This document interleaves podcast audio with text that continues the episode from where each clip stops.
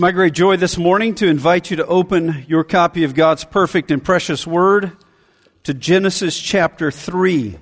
We're going to look this morning at Genesis chapter 3, verses 1 through 15, as we begin a sermon series uh, called A Defiant Christmas. Genesis chapter 3, beginning in verse 1 down through verse 15. I'll ask you to stand in reverence for the reading of the perfect words of our sovereign God. Stand knowing that in the Scripture and in the Scripture alone, we know the true story of the world. I'm going to read all 15 verses of Genesis 3. Now the serpent was more crafty than any other beast of the field that the Lord God had made. He said to the woman, Did God actually say, you shall not eat of any tree in the garden? And the woman said to the serpent, we, we may eat of the fruit of the trees in the garden, but God said, You shall not eat of the fruit of the tree that is in the midst of the garden, neither shall you touch it, lest you die. But the serpent said to the woman, You will not surely die.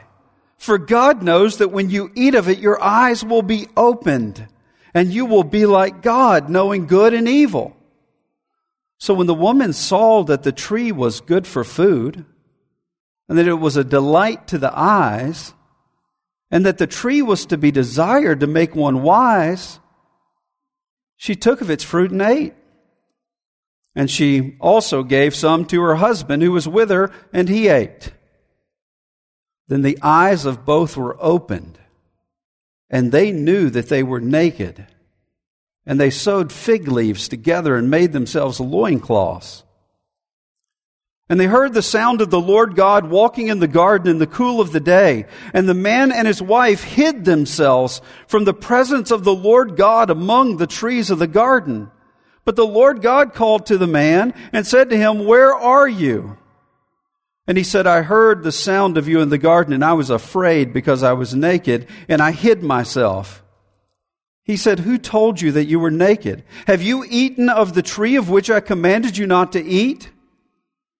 The man said, The woman whom you gave to be with me, she gave me the fruit of the tree, and I ate. Then the Lord God said to the woman, What is this that you have done? And the woman said, The serpent deceived me, and I ate. The Lord God said to the serpent, because you have done this, cursed are you above all livestock, above all the beasts of the field. On your belly you shall go, and the dust you shall eat all the days of your life. I will put enmity between you and the woman, and between your offspring and her offspring.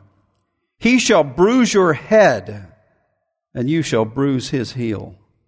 Let's pray.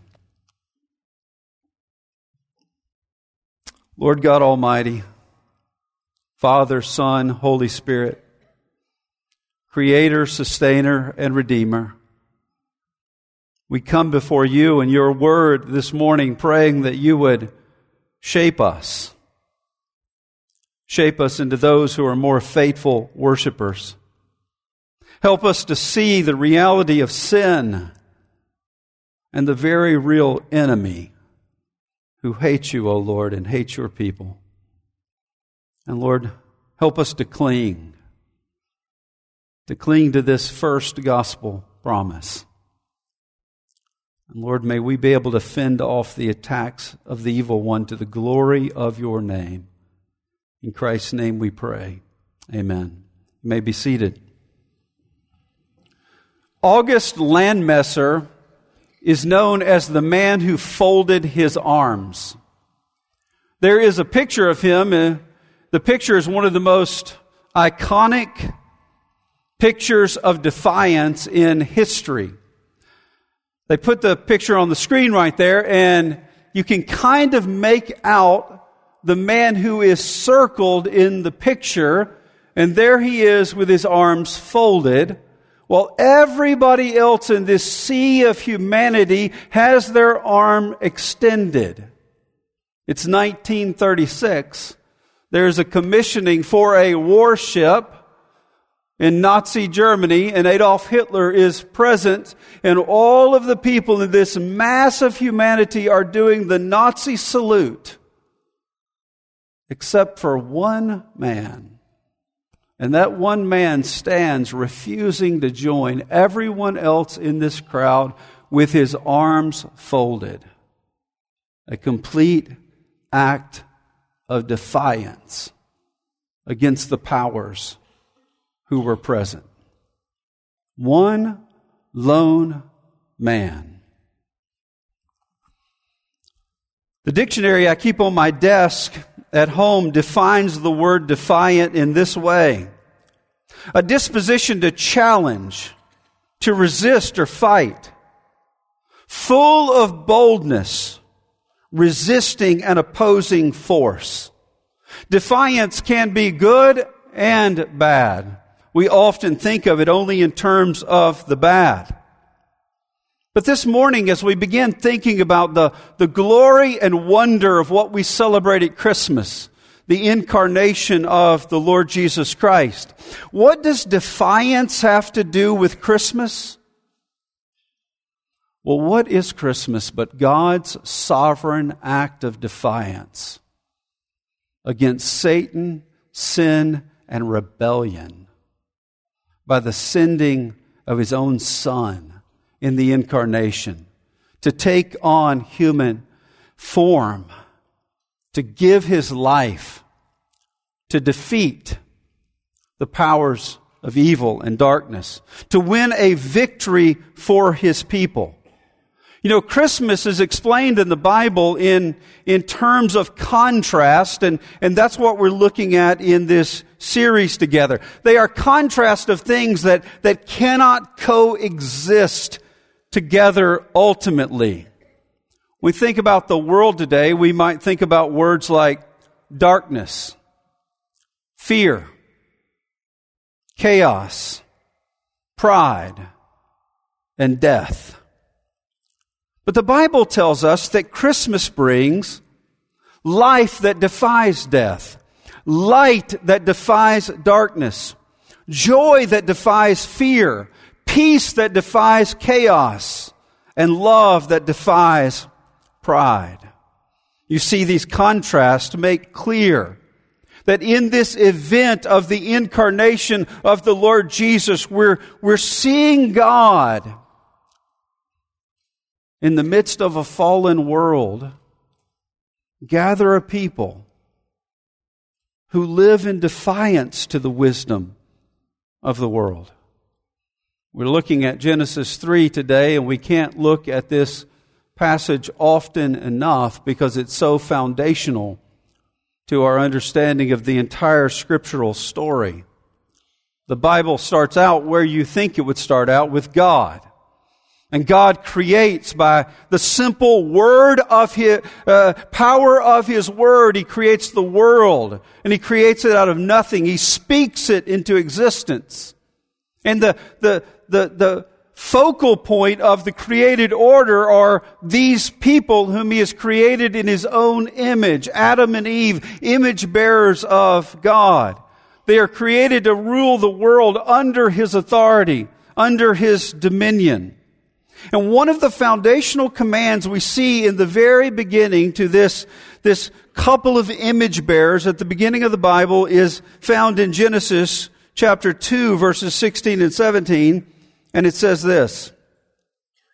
And the Lord God commanded the man saying, you may surely eat of every tree of the garden, but of the tree of the knowledge of good and evil you shall not eat. For in the day that you eat of it, you shall surely die. And, so this command starts out with the, the goodness and provision of God. Uh, did, did you hear the word every? He's going to qualify it. He's going to give a parameter, but the, the parameter is small. They, they are to look out and see the of this garden. And the message is that this God has given them this wealth of bounty, and they are to enjoy it in His name. But there is one tree that they are told not to partake of. And we ask ourselves, why that provision? Maybe that tree was poisonous. Maybe. No, no, no, none of that. There's nothing different about this tree in particular. The reason they aren't to partake of this tree is simple God the Creator said not to. It's as simple as that. Don't look for any explanation beyond that. That tree represents an opportunity for worship and devotion by these created beings who are to reflect the image of God. And every time they enjoy the bounty of the created order, and yet they obey God in this one thing He says not to do, they worship Him and magnify Him. They honor His word. They make much of Him. you see, the purpose of that tree was to be an, an object, a symbol that, that signified they trusted God. They believed His word. That's why Martin Luther, the great Protestant reformer, said, Adam's church, altar, and pulpit, where he yielded obedience, recognized God's authority, and gave thanks, was that one tree. That tree was to proclaim the goodness of God. And so by not partaking of that tree and partaking of all others and recognizing that God had given them everything, and so God's word should be trusted, they had an opportunity to honor and obey God. There was a warning for disobedience. You shall surely die. Now, when we make the transition from this section to chapter 3, chapter 3 immediately begins with this, this new character in the story called the serpent, and it just feels sinister from the start. What I want us to see as we look through the first seven verses is this it teaches us how Satan attacks. You see, everything that we're going to see in this section about the way the serpent, the way the, uh, the Bible lets us know this is the evil one, this is Satan, this is uh, the devil they're dealing with here who has, has come in the form of this serpent, that, that this one is one who is an adversary. And in fact, when we look in the New Testaments and we see, we see the temptations of Jesus, the way he attacks here in the beginning is the way he attacks Jesus in the New Testament. We need to understand how he works so we don't fall victim to his assaults. How Satan attacks. First of all, look with me at verse 1 of Genesis chapter 3. Now the serpent was more crafty than any other beast of the field that the Lord God had made. He said to the woman, Did God actually say? Very beginning, questioning what God has said. You shall not eat of any tree in the garden. Now there is so much here, but, but notice a few things. It, it clarifies for us here in the very beginning that there is a characteristic that the serpent has. He's crafty. He, he is uh, clever, some translations say. He is cunning. He is subtle in, in, in terms of subtle cunning. But then secondly, it makes clear from the very beginning, this is not in equal with God tells us he was made by God. He was more cunning than all of the other things that were made. He's not an equal with God. He's a creator, creation of God. God is the creator. But, but there's something we also notice with this, this word crafty. It, this is actually a Hebrew play on words that, that you can't really get across in the English. It really sounds exactly like the word translated naked. So, so in chapter uh, 2 verse 25, when it says Adam and Eve were both naked and not ashamed, meaning they lived in innocence and vulnerability and they weren't hiding at all. They were naked and not ashamed. This word is um, the word arom. If we were to transliterate it, A R O M for naked, and the word for crafty is arum. A R U M. These are put together because it's telling us that this crafty, subtle enemy of God in his cunning is going to attack the innocence of God's people. He's going to attack their integrity. They may be naked and not ashamed now, but pretty soon we're going to find, find them covering up. And that happens because of the crafty one, the, the enemy of God, the, the clever one who comes in and challenges their integrity. But notice this. This is the beginning of spiritual warfare between the serpent, Satan, and God's image bearers. It's not the beginning of warfare between uh, the, the serpent and God.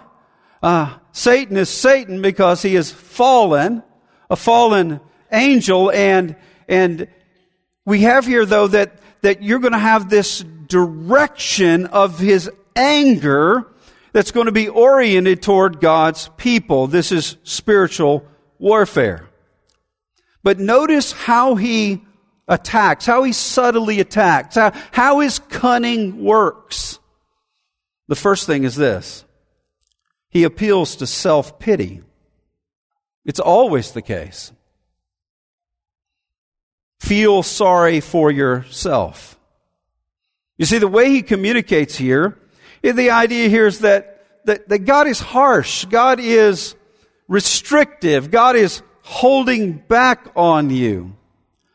Did God actually say, You shall not eat of any tree in the garden? Now, why would God say that? Why, why would He act like that? The, the suggestion is clear that, that uh, yeah, if you think about it, you realize you're missing out. You shouldn't be missing out. See, the appeal is to self pity. We live in a age in which we so often give ourselves permission for self pity. But you need to understand that self pity is something that ought to be rejected immediately with all the fierceness that you have every time it rears its head. It is a foundational carrot being dangled before you by the evil one. If he can get you to see the world through the lens of self pity, you're moving in the direction of disobedience and rebellion. Now, think about how it doesn't make any sense. Here's the message You can enjoy all of this except this one tree. Why isn't the focus on the all of this? Look at how we're blessed. Look at how much we have. Why would God entrust with us this incredible bounty? But notice how self pity works. It erases all of that. And you just see that one tree. I should have that too. I deserve that. And there, there's, there's a parallel thing here. The self pity is almost always paired with exaggeration. Exaggeration is a form of deceit. For, for those who are married in the room, you use this exaggerated form of deceit when you argue with your spouse. You always do that. Does anybody always do anything? No. Why do you say that? Because you want to exaggerate to say, you are wrong. Satan uses this exaggeration. He knows well what God has said, but he doesn't say, did God actually say you shouldn't eat of that one tree in the middle of the garden, but you can have everything else? He doesn't say that, does he? He says this, you shall not eat of any tree in the garden? Did God say that? You see, exaggeration, this form of deceit is used to build resentment. Somebody who's opened the door for self pity and said, I deserve more than I'm getting, is now a perfect candidate to build resentment up in your heart. This exaggeration helps accomplish that. Because what Satan wants you to do is to fixate on the perceived negative. Notice the word perceived. By the way, if God says don't eat of the tree in the midst of the garden, the tree of the knowledge of good and evil, it's not a negative, it's a positive. God defines what's positive and negative. But Satan wants you to look at that tree. He wants you to erase everything else out, and he wants you to fixate on this perceived negative, this, this slight. You're not getting what you deserve. He wants you always to focus on what you're lacking. And so he says, did God actually say you shouldn't eat of any tree in the garden? You see, these are always paired together by the evil one because what he wants to build within you is a refusal to be grateful.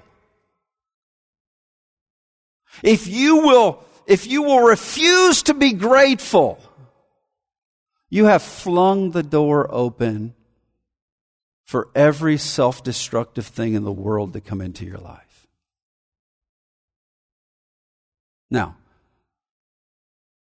people are there.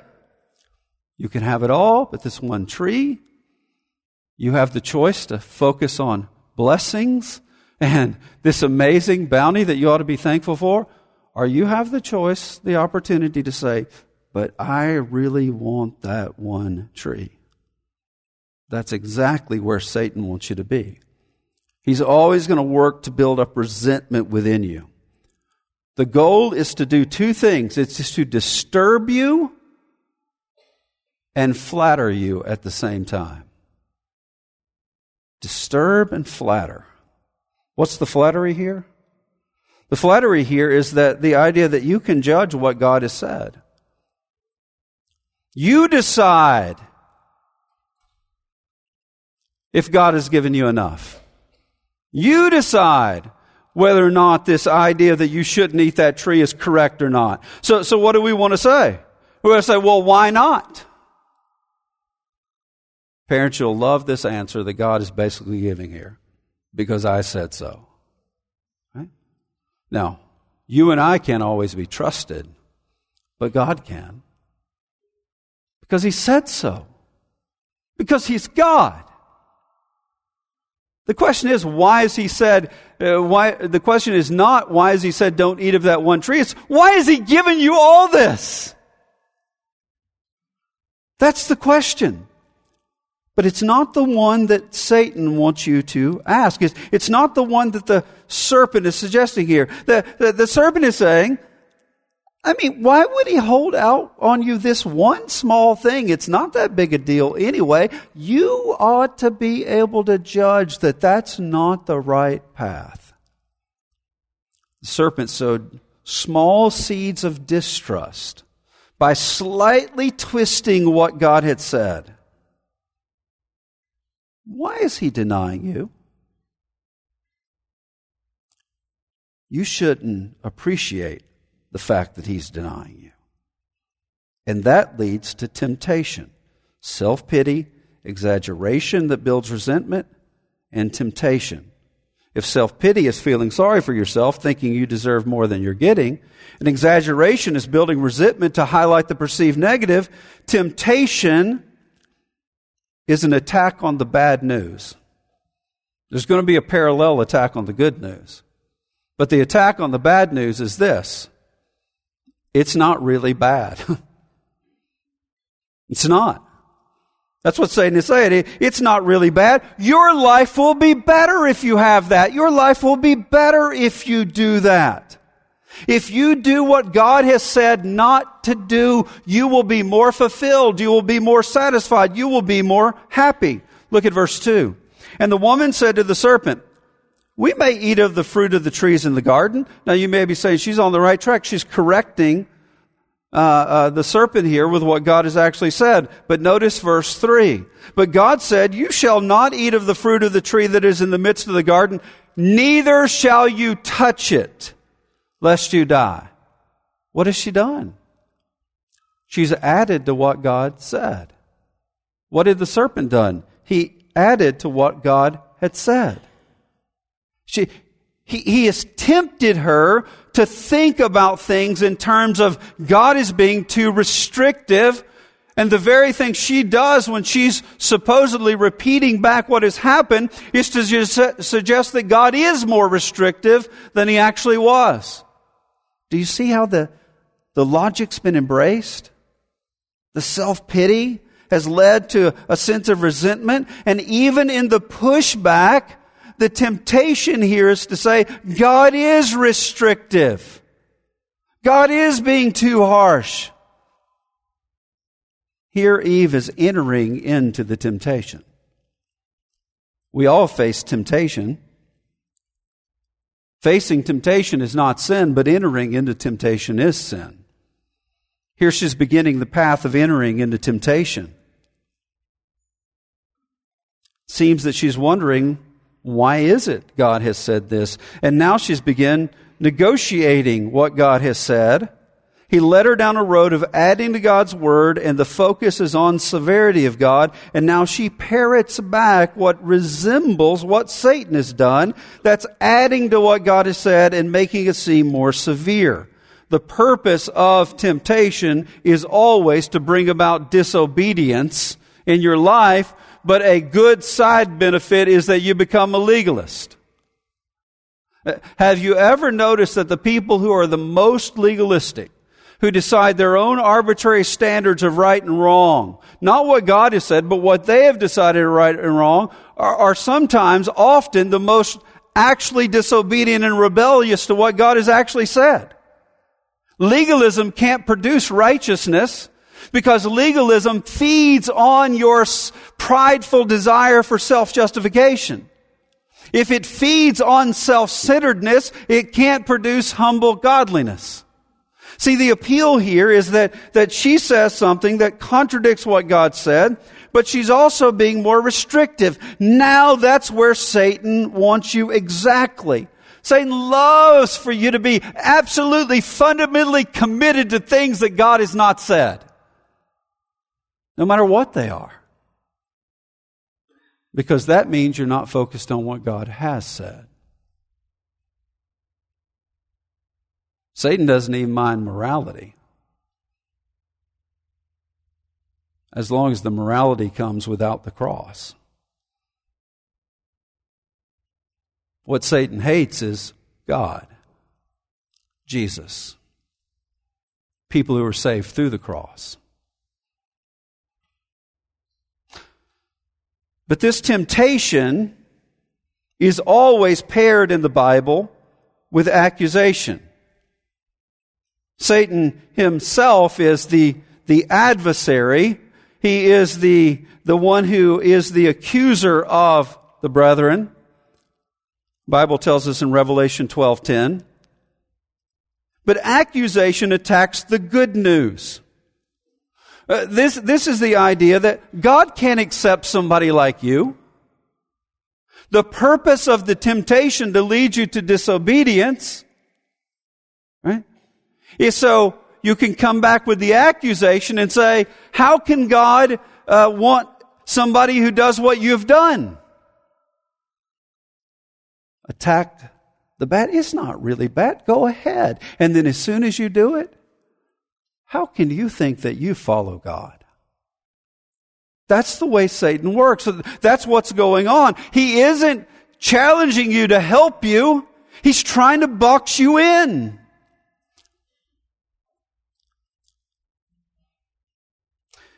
Uh, there, there's a, a member here. I'll leave that person nameless because I didn't ask to use the story, but who told me a story one time that reminds me, every time I think about this and the way Satan works, I think about the story he told me.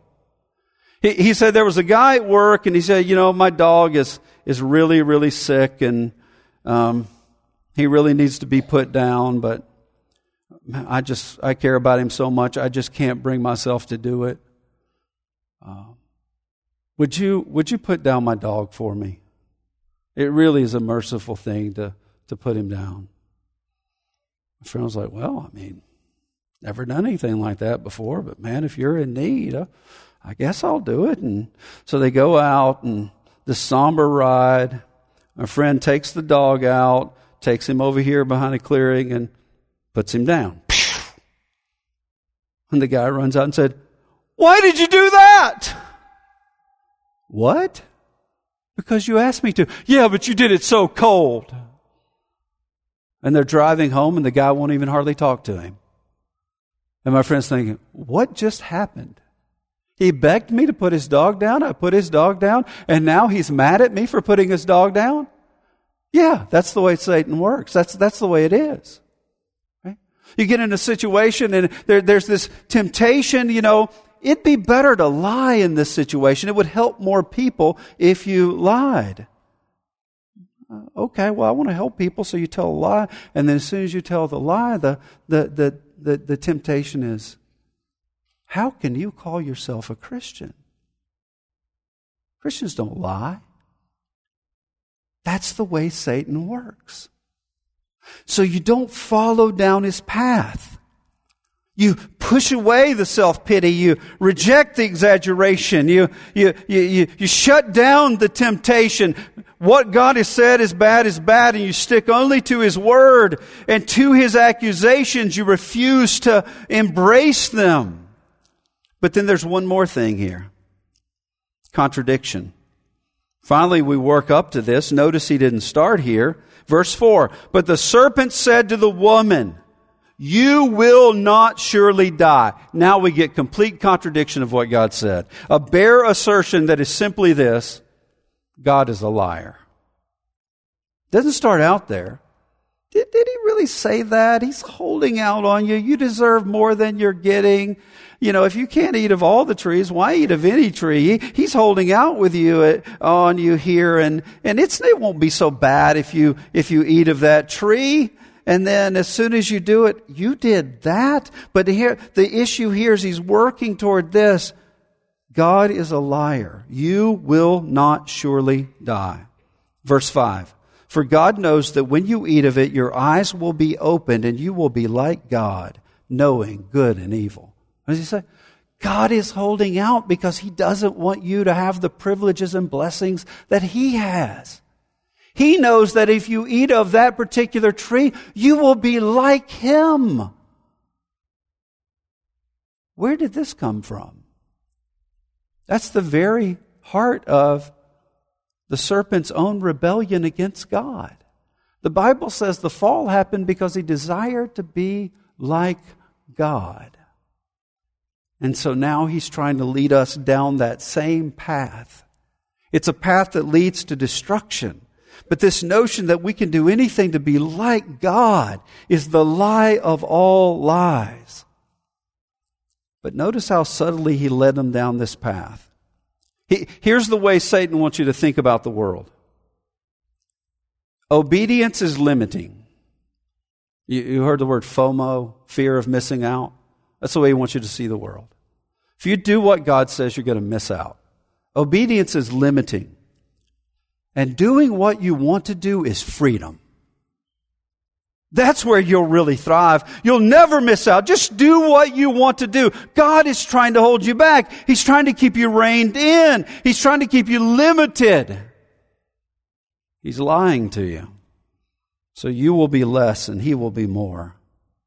And look at verse 6. Now, we see that she's already given a listening ear to the serpent. She's listening to a creature and weighing what he says against what the Creator has said. Not a wise path to be on. So she's listening. But notice what else. Verse 6. So when the woman saw that the tree was good for food, and that it was a delight to the eyes, and that the tree was to be desired to make one wise, she took of its fruit and ate. And she also gave some to her husband who was with her and he ate. So notice, she listened, she saw, she took, she ate, she gave. Nobody wants to sin alone. Everybody, hey, come over here. This is actually good. That's the way sin works. What a devastating, swift path and, path and pattern she's been on. Her, her goal here and his goal, Adam's goal, we, we see he was here all along doing nothing. No, no sense of, of, of, honoring God or providing or protecting uh, uh, his spouse. He's just doing nothing passively in this situation. But, but the idea here is that they would be self-defined and they would work towards self-fulfillment. How can anybody knows what's best for me but me? That's the way we all tend to think sometimes. And when we do, we need to think, get behind me, Satan.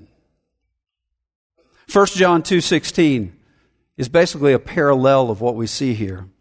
It says this, "For all that is in the world, the desires of the flesh, the tree was good for food, the desires of the eyes, and that it was a delight to the eyes, and the pride of life, it says in 1 John 2:16, and that the tree was to be desired to make one wise, is not from the Father, but is from the world. This appeal to, to the desires of the flesh, sensuality, appeal to the desires of the eyes, aesthetics, what, what looks good to me, I'll define what's good. And the pride of life, the, the appeal to the intellect, is a comprehensive challenge to what God has said. And basically the, the replacement is trust yourself. And in a fallen world, that means follow the path that Satan is on, the evil one. By the way, the verse after 1 John 2:16 is 1 John 2:17 and it says, "And the world is passing away along with its desires, but whoever does the will of God abides forever." The apostle Paul warns us in 2 Corinthians 11:3, "But I am afraid that as the serpent deceived Eve by his cunning, your thoughts will be led astray from a sincere and pure devotion to Christ. This is a current warning for us. We are all challenged by the desires of the flesh, the desires of the eyes, and the pride of life. And oh, the failure of Adam. Look at verse 7 of chapter 3.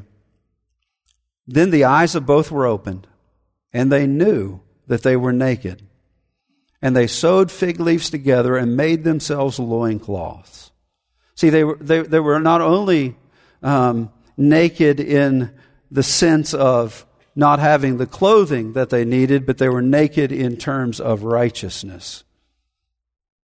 For they had sinned, the world was fallen. They had listened to the voice, the competing voice to God in the garden that had a lisp. Sin had turned them into his own image rather than those who reflect the image of God. Do, do you see that? Satan trades in shame. It's never liberating. And so here we have a people who were living under God without shame. Satan says, Your life will be so much better if you do what you want to do rather than what God says. And now their lives are marked by this shame. Shame wants to hide. Shame wants to pull back. They must cover themselves. And by the way, did they, did they get godlike? Hiding? Full of shame? Is that godlike? No, they lost innocence and they lost freedom, the very thing that was promised. And that's the way sin always works. Sin always has a pleasure for a time, but in the end, it gives the opposite of that pleasure how Satan attacks, how the adversary works, how the father of lies does his business, how the accuser of the brethren works. He appeals to self-pity. Don't look at God. Don't look at what's out there. Feel sorry for yourself. You deserve better than you're getting. Exaggeration, fixate on the perceived negative and lack. Temptation, what God says is bad is not really bad. It's good. Accusation, the good can't include somebody like you who's done bad the contradiction. Obedience is limiting and disobedience is where freedom is found. How do people live before God in a fallen world? That's what we see next in verses 8 through 13, the effects of sin. Look with me beginning in verse 8. And they heard the sound of the Lord God walking in the garden in the cool of the day. We have anthropomorphic language here, human characteristics projected onto God so we can feel the scene walking in the garden in the cool of day. And the man and his wife hid themselves from the presence, or literally the face of the Lord. God among the trees in the garden. So here's the first effect of sin. Avoiding God. Hiding from God. Concealing yourself because of shame. Far from the promise of being like God, now they are hiding from the very face of God. Now they are ashamed to even be in the presence of God. You see, what sin brings is always alienation. And by the way, alienation from God always leads to, to, to, to alienation within your own self. You don't even have a sense of who you are anymore. You see, when, when, when Satan comes in and he, he, he leads you down this path of rebellion, you don't just join him in accusing others, you accuse you. That was the goal all along. Somebody like you? And when you have that sort of alienation with God that leads to, to, alienation with yourself, then you try to get your identity in looking around in others, and, and others aren't those to love and serve. They're, they're those who are competing with you. And you get alienated from people as well. Alienation, that's what he wants in your life. What is hell itself? But ultimate and final alienation. Look with me beginning of verse 9. But the Lord God called to the man and said to him, Where are you? By the way, before we go any further, note this. That question is a mercy. Where are you? He asked that question because he had no idea and he was trying to find him, right? No. It's more like a parent who catches a kid doing something and says, What are you doing? See, the, the question is not ask because you don't know what they're doing. The goal of the question is confession. And the very question implies that there's an opportunity for reconciliation. In a little bit, God is going to talk to Satan. Guess what? No questions. Just judgment. No questions. Where are you? He says, verse 9. Verse 10. And he said, I, I heard the sound of you in the garden, and I was afraid because I was naked and I, I hid myself. He, he admits here he's attempting to hide from God. Verse 11. He said, Who told you you were naked? Have you eaten of the tree of which I commanded you not to eat? And the man said, like men have continued to do down through time, it's the woman you gave to be with me. She gave me the fruit of the tree and I ate. It's her fault. Which is really a way of saying, it's your fault, God. You thought that helpmate thing was a good idea? Look how this played out. That's not the confession we were looking for here, but it's what we get. You see, avoiding God, alienation, hiding, and shame always leads to excusing sin. Why is that? Because you're trying to grope for an identity. Uh, uh, I, am not as bad as it seems like I am. You're not even convinced yourself. But you want to try to convince other people. There is no vulnerability on a pathway of sin and rebellion. There's only hiding. Excusing sin before God and others. It, it, it always leads you, because if you're not justified by God's grace, and you don't live in that, what you try to do is self justification. There's a difference between admitting sin and confessing it.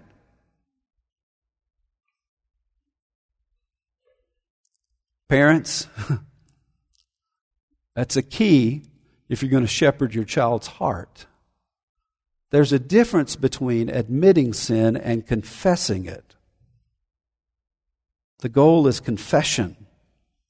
You see, when one is avoiding God, excusing sin, the inevitable ingratitude that they're living in leads to sort of a groping sort of self justification, which never really works.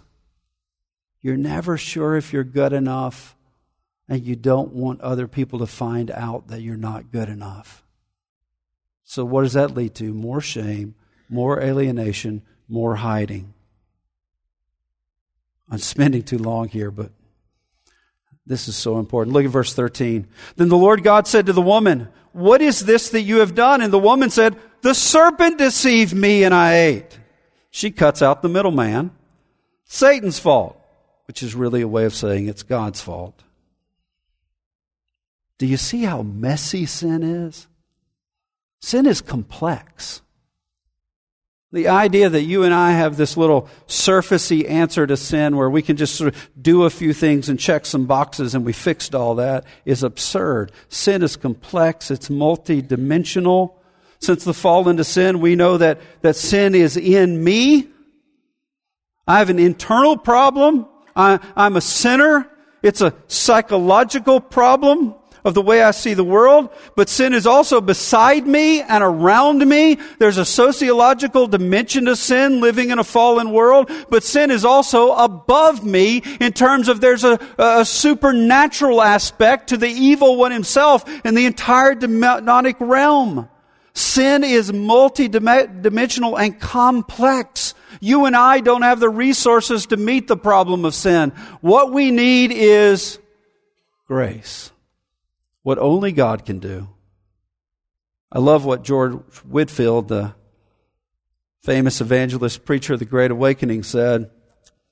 He said, Have you ever noticed how when you walk around and you encounter even animals in the animal kingdom, most often they growl at you, sneer at you, squawk at you, they're bothered by you? He said, Even they know. Even they know. He said, they know that you have a quarrel with the Maker. Sin. Not something that you and I can put a little coating on. A whitewashed tomb still has dead men's bones. And that leads to the verses 14 and 15. Christmas. Life defies death. Verse 14. The Lord God said to the serpent, notice no questions, because you have done this, cursed are you above all livestock, above all the beasts of the field. On your belly you shall go, and the dust you shall eat all the days of your life. Not going to spend a lot of time here, but notice no questions, simply denunciation, simply condemnation. The, the idea you'll go in your belly, it's not that he was walking around with legs and he suddenly lost his legs in this judgment. No, it was a sign that, that this being, the reason he was chosen to embody the evil one in the first place is, is that he's a sign of, uh, uh, uh, of, of something that seems sinister and that the dust you shall eat at this time was a sign of judgment, of defeat. Uh, we, we still use it that way. Man, if I beat you, I left you in the dust. That's what's going on here. Martin Luther says of verse 13, these words are not spoken by God for the devil's sake. God does not regard him even worthy of condemnation. He says these words were spoken for God's image bearers, that they would hear the curse on the evil one. You see, that's the key here. This is the blessing of a curse. God comes in and he, he's dealing with the problem of sin and he, he declares the defeat of this serpent in the very beginning. And in his cursing him, he is beginning what will lead to the blessing of his people. There's a battle to be fought. And not only is the, the, there's the blessing of a curse as his people hear what's going on here, there's the kindness of warfare. There's a battle to be fought. Look at verse 15. I will put enmity the word simply means one party is an enemy to another. Uh, I will put enmity between you and the woman, and between you, your offspring, and her offspring, her seed. He shall bruise your head, and you shall bruise his heel. Now, do you see what's going on here? This, this enmity between you and the woman. Satan came and he, he attacked the woman. He, he led her down a path of sin and rebellion and, and also Adam. But here we see that God comes in and he says, okay, God's into these sort of reversals all the time with the evil one. Right? the cross, stopping this way, ending this, marking him out as being cursed by God, dying on a cross. What does it end? In resurrection. Paul tells us in Colossians that he makes a public spectacle of the evil one by the resurrection. Oh, you thought this was the end? This is the beginning for my people. And here he comes in, he says, Okay, you attack the woman, my image bearer. I'm going to raise up a woman who's going to give birth to a baby that's going to end you. That's the message. The kindness of warfare. But notice what he doesn't do. He doesn't give us something to do. He says, I will go to war for you. I will defeat the enemy for you when he talks in here a little bit to the, the man and the woman, he, he, he talks about things that will be more difficult because of the fall into sin, but he doesn't directly curse them. For he is making a way for them by one who comes and defeats the evil one. You see, you see the unlikely victory of life defeating death here. He says, here's how I'm going to do it. I'm going to raise up a baby. God sought to abuse the first woman and God brings salvation through a woman who gives birth to the Messiah, the Savior, and he reverses the reality of what uh, uh, Satan thought he had done. We sing about this at Christmas. Isaac Watts' Joy to the World. We sing about this reversal. Uh, Listen to this. No more let sins or sorrows grow, nor thorns infest the ground. He comes to make blessings flow far as the curse is found. Far as the curse is found. He's turning things back right side up in this fallen world. God's act of defiance in reclaiming a people for the glory of His name. The kindness of His warfare against the evil one. The deliverance of His people by a champion that is raised up for them. A woman will give birth to one one who defeats the evil one who led humanity into sin in the first place. By the way, the rest of the Bible tells this story. It's just footnotes after this. It's just the explanation of how God keeps this line preserved until this one who is born. And this one who is born is this promised one and all of the ragings and even the death at that time as Herod says, kill these children to stop this. It will not stop it. There is the seed of the serpent and there is the seed of the woman, and that's the way this thing unfolds the entire way. William VanGemeren, a New Testament scholar, says this In his confounding defiance of what we deserve, God Himself undertakes to save His people. He does this in Jesus Christ, the second Adam. You see, this is the answer to Satan's attacks. Self pity, exaggeration, temptation, accusation, contradiction.